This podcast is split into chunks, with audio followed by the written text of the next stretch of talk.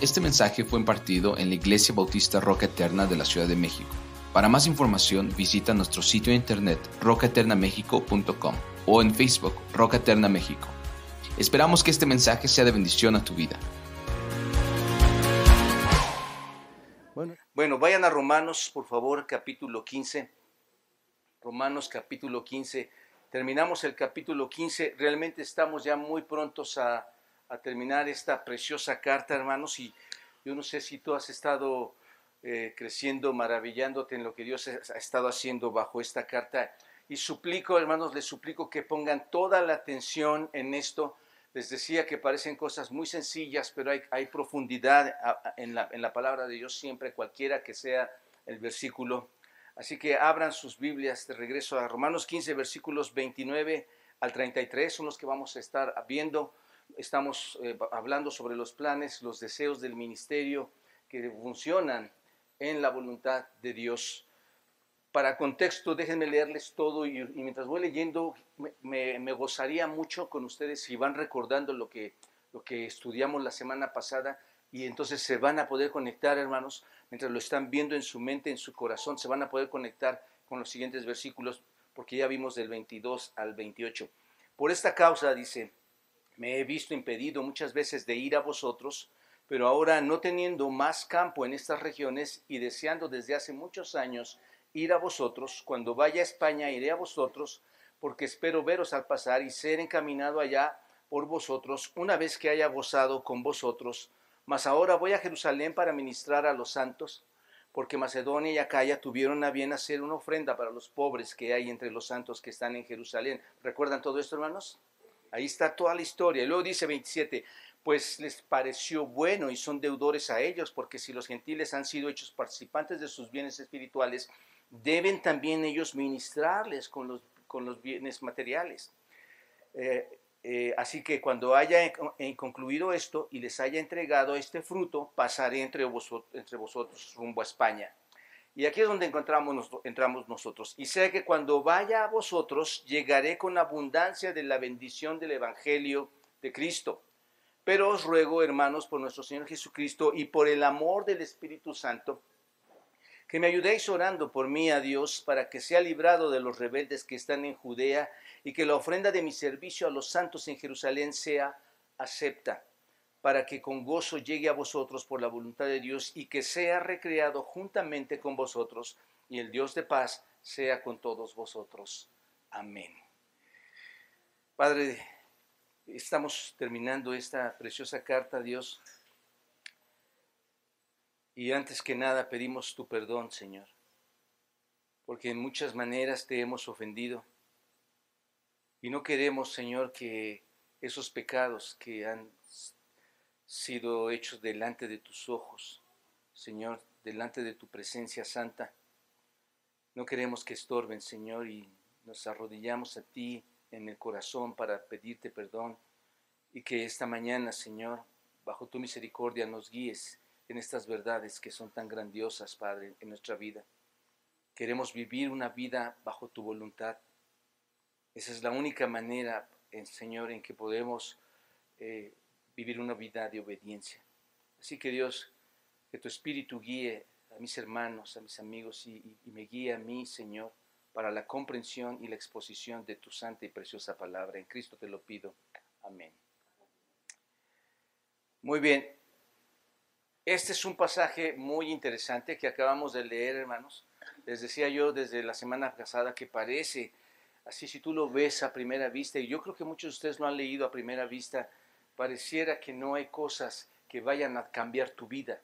Tú dices, bueno, Pablo está hablando ahí cosas, pero vimos la semana pasada que hay mucha información ahí debajo de todo eso, porque aunque tú ves que solo son planes que, que, Pablo está dando de su corazón a nosotros, este, vemos que hay información, pero la realidad, hermanos, es un, es un pasaje verdadero, profundo, este, que como les dije la semana pasada, eh, esa profundidad la podemos observar en el versículo 32, cuando dice, porque para, que con gozo llegue a vosotros, y la frase clave ahí, ¿cuál es, hermanos? Por la voluntad de Dios. Y antes de entrar a esto, hermanos, Muchas de las preguntas que nos podemos hacer en la escritura mientras les estamos leyendo eh, siempre deben impactar a nuestra vida. Siempre tú vas a leer la Biblia y tú debes y cuando la lees eso tiene que impactar tu vida mientras te haces preguntas. Y aquí la pregunta, si este es el texto clave en el versículo 32, mi pregunta para ustedes sería, ¿quién de nosotros hacemos la voluntad de Dios? Como solemos decir, yo estoy bajo la voluntad de Dios, ¿no es cierto? Todos creemos que estamos bajo la voluntad de Dios, pero basta con hacer un basta con entrar, con, con meditar y repasar el día, un día, dos, tres días, una semana, un mes, y preguntarte si todas nuestras acciones internas y externas han, han estado bajo la voluntad de Dios. Cuando tú lees este texto, ves la voluntad de Dios en Pablo. Ves lo que Pablo está queriendo hacer bajo la voluntad de Dios. Hermanos, no nos engañemos. Quien no está bajo la voluntad de Dios, no, no está obedeciendo a Dios. Y la sorpresa en un futuro va a ser que tú llegues y le digas, Señor, yo estuve haciendo tu voluntad, y Él te diga, no te conozco. No te conozco en absoluto, porque tú, porque tú hiciste tu voluntad. Tú viviste a tu manera, tú viviste tus tiempos, actuaste conforme a tus propios pensamientos. ¿Me explico, hermanos? Entonces, con eso en mente, eh, eh, quiero que entendamos que esta frase es muy importante, hermanos, para Pablo. Esta pequeña frase, hermanos, entiéndanlo así, era parte de la vida del ministerio del apóstol Pablo, ¿no es cierto? En ninguna parte de las cartas paulinas tú vas a encontrar que Pablo se desvíe de la voluntad de Dios, ¿no es cierto? Que diga, es que mi deseo es que yo esté bien físicamente, es que mi deseo es que yo tenga una casa, es que yo, mi deseo es que mis amigos y familiares puedan tener lo mejor en esta vida. Nunca ves eso siempre ves la voluntad de Dios eh, eh, eh, acogida por Pablo para poder realizarla, para poder hacerla. Así que esta pequeña frase, hermanos, era la vida de Pablo. La voluntad de Dios era lo que controlaba la vida de Pablo. Era un hombre que no vivía para cumplir sus deseos, sino que vivía, hermanos, para hacer la voluntad de su Creador. Así que este pasaje en realidad está cargado de esta idea clave sobre el asunto de hacer la voluntad de Dios, entendamos esa parte.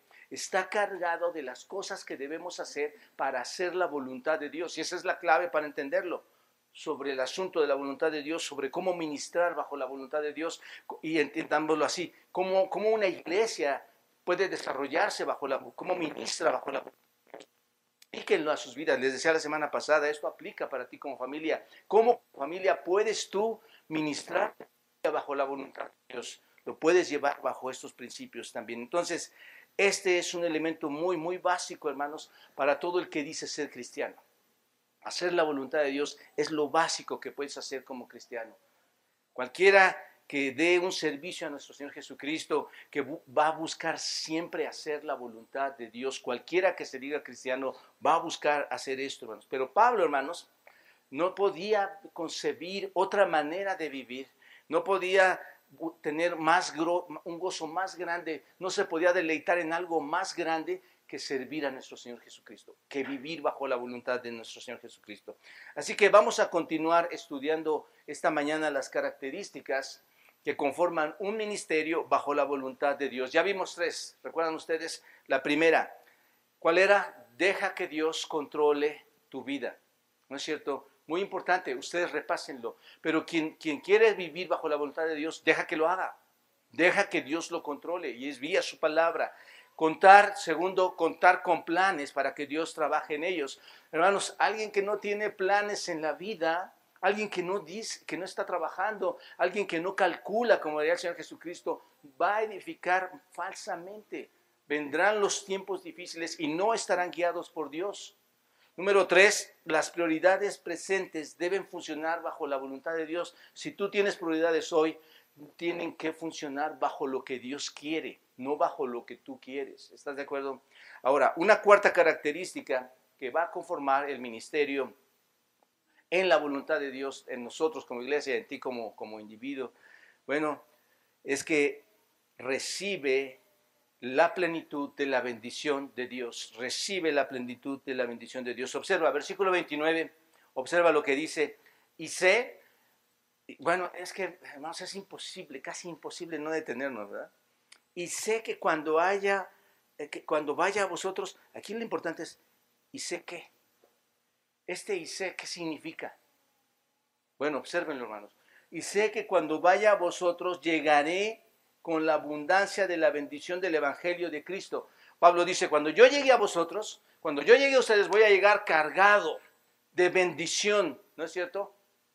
Pero algo que nos dice que, ¿qué es lo que asegura que Pablo sabe que eso va a acontecer?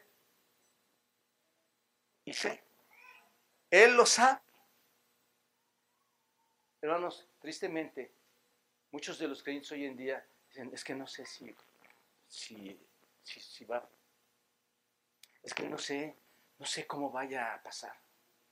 Pablo aseguraba, hermanos, esto está, yo lo sé, yo sé, no está dudando, hermanos. Yo sé que esto va a acontecer. ¿Qué es lo que va a acontecer, hermanos? ¿Que va a llegar con qué? ¿La bendición de los hombres? ¿La bendición de Dios? ¿Cómo sabes que la bendición va a llegar contigo en cualquiera de los planes o áreas en las que tú quieres desarrollarte? Dentro y fuera de la iglesia. ¿Cómo lo sabes? Bueno, eso lo vamos a ver ahorita, hermano. Realmente esto es muy simple, este punto es muy simple, hermanos, pero es muy especial, muy, muy, hermoso. Eh, esto se, esto se le llamaría, hermanos, a un hombre que tiene la seguridad de lo que está haciendo, de lo que va a recibir. Aquí hay seguridad, obsérvalo. Pablo dice que va a llegar a ellos con una prosperidad espiritual, va a llegar a ellos con una bendición espiritual.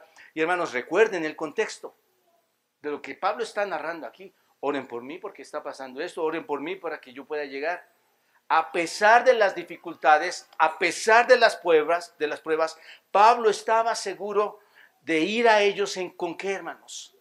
Con bendición. ¿Te das cuenta de esto? Entonces, las personas, hermanos, que viven una vida espiritual en obediencia a Dios, lo normal es que reciban qué, hermanos? Bendición. Pero la clave es las personas que viven una vida espiritual, ¿en qué, hermanos? En obediencia. En obediencia. ¿Qué vas a recibir del Señor? Bendición. No importa cuáles sean las circunstancias negativas que puedan tener. Normalmente, hermanos, disfrutan de la bendición de Dios, ¿no es cierto? ¿Cuántas circunstancias negativas pasó Pablo, hermanos? Muchas. Pero él estaba convencido de una cosa, ¿cuál era? Voy a llegar con la bendición de Dios. Y el cristianismo, hermanos, hoy tan ligero, tan endeble muchas veces, y no, no, estoy diciendo que todos, pero cualquier cosa que te, dobla y dices, no, no, no, no va, no va a funcionar. Vamos, habría que revisar qué, cuál es mi obediencia hacia Dios. Habría, que revisar esa área, hermanos. Así que Pablo ha disfrutado o disfrutó de la plenitud de las bendiciones de Cristo. Y no es cierto, tú, tú lees las cartas paulinas. A lo largo de su ministerio, Pablo disfrutó de la bendición de Dios. Y por esta razón dice en el versículo 29, eh, y sé, ¿qué significa esto, hermanos? ¿Qué, qué, qué está diciendo Pablo ahí cuando dice, y sé? Está diciendo, estoy, bien, pasa hermana, platica por favor. Estoy puro. Bueno, yo no sé si esto les impacta a ustedes, pero cuando digo una palabra, estoy seguro de decir que yo estoy seguro de esto. Y quién sabe. Porque yo no sé si la obediencia a Dios va a traer bendición a mi vida. Recuerda lo que pasa entre matrimonio. Recuerda lo que pasa entre familias. Recuerda lo que pasa entre las iglesias, eh, dentro de la iglesia. Hermanos, en en las iglesias hay, hay, diferencias. Y eso no es obediencia a Dios, hermano. Entonces aquí dice, y sé, en, otro, en otro sentido es, estoy seguro. Bueno, ahora, ¿Cómo estaba tan seguro, hermanos? ¿No es cierto? Pablo, dinos cómo, lo, cómo es que tú puedes asegurar esto. Bueno, ¿cómo, cómo, cómo lo podía hacer, hermanos? Todo lo que en el pasado había vivido Pablo. por su experiencia, hermanos. Siempre fue así en la vida de Pablo. No importaba, hermanos, si, si, la gente estuviera en contra de él y lo humillaran, ¿no es cierto? No importaba si él estaba encarcelado o estaba libre, ¿no es cierto? No importaba si él sufría, hermanos, azotes, si a él lo apedreaban, no importaba ninguna de estas cosas. Pablo sabía que cualquiera que fuera mi situación, decía Pablo, ¿no es cierto? Todo lo voy a lograr. Su experiencia, su vida pasada, su obediencia a Cristo, hermanos, e, era lo que garantizaba el saber que iba a llegar con bendición. Tenemos que llegar a ese tipo de nivel, hermanos. No es imposible porque Pablo no es Dios. Pablo es un llamado de Dios, un santo hombre de Dios, hermanos. Pero tú igual que Pablo, tú igual que cualquier otro discípulo, si tú obedeces a Dios, si tú te entregas a la Escritura, si tú te entregas al Espíritu, si tú te entregas a Cristo, estoy seguro que vas a poder decir, yo sé que va a haber bendición en mi vida, cualquiera que sea la circunstancia, cualquier problema que esté atravesando, cualquier cosa que yo haya hecho, si yo estoy en obediencia a Dios, yo sé que va a venir bendición. Y Pablo, hermanos, sabe todo esto. ¿Cuál es la razón ahora? ¿Por qué lo sabe Pablo? Por obedecer a Dios. Lee, las cartas de Pablo. En todo estaba. Pablo tenía una meta, hermanos. ¿No es cierto?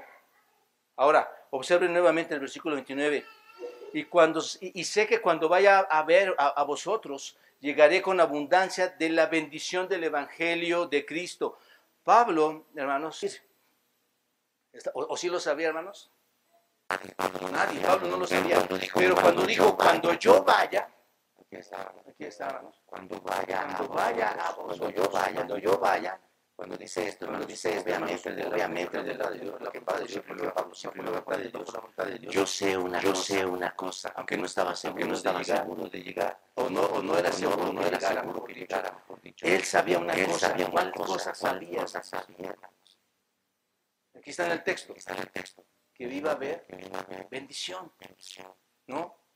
Amados hermanos, esta es la forma de vivir de cada un, de cada creyente, ¿no es verdad? Así es como deberíamos vivir los creyentes y decir, bueno, no sé dónde estaré mañana. ¿Quién de ustedes sabe dónde va a estar mañana? ¿Qué va a suceder dentro de unos meses en tu vida? Tú no sabes cuál catástrofe o cuál bendición o cuál circunstancia vaya a pasar. Tú no lo sabes, pero va a llegar algo seguramente, hermanos. Mañana, en unos meses, en unos años. Pero una cosa sé, es lo que deberíamos de decir. Sí, yo sé una cosa sé que seré bendecido, estaré en la plenitud de la bendición de Dios. ¿Quién podría decir esto, hermanos? El verdadero creyente puede decir, vivo en obediencia a Dios, vivo en sumisión a Dios, vivo en su palabra, así que sé que donde quiera que esté, cualquier circunstancia que pase, voy a disfrutar de la plenitud de la bendición de Dios. ¿Te das cuenta? Y hermanos, no necesitamos esto. Si tú te